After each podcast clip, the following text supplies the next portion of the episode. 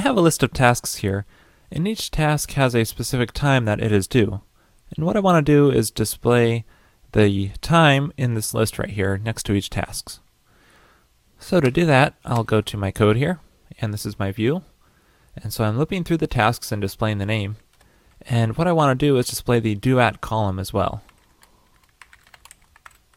So let's try that out. Tasks due at, let's display that. And we get this kind of ugly output, which is just outputting the time in the standard format. Because due at here is a time object. And so what it's doing when we output it like this is calling to_s on this to output it in the default format for the time. Now Rails actually adds a little bit uh, to this to_s method so you can pass an argument to it. In this case, Rails allows you to pass long to it, and then it changes the format. You can pass short, you get a different format.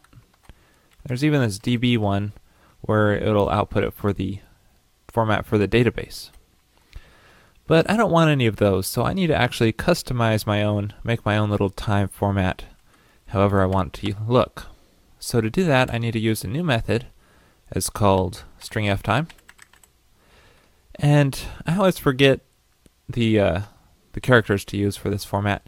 So I'm going to open up the documentation here. You can type RI for the doc docs and take a look at strftime.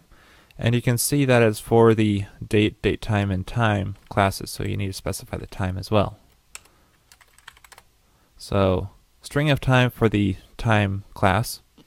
And I get this whole list of um, characters that I can use inside of this method and to format the time I want properly. So let's try a few things. Let's do, um, let's say due at percent %b percent %d on percent %i percent %m uh, percent %p. Let's just say that. Okay, that looks pretty good. I want to stick with that. So we have our little time format here, and we could just leave it at this, but it can be kind of ugly because it's kind of long, and what if I want to use it multiple times in different views and so on.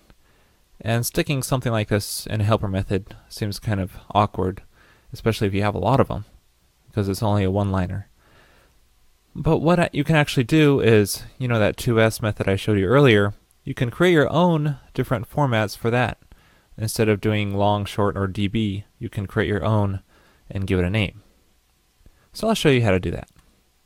Let's go back to that to_s method. And let's create our own. So let's call it due time. And you actually need to load this before the rest of the application loads and gets requests, so you need to put it inside of the environment file. And you can stick it at the bottom right here and to, it's actually stored inside of the time date formats. Um, it's a hash inside of here.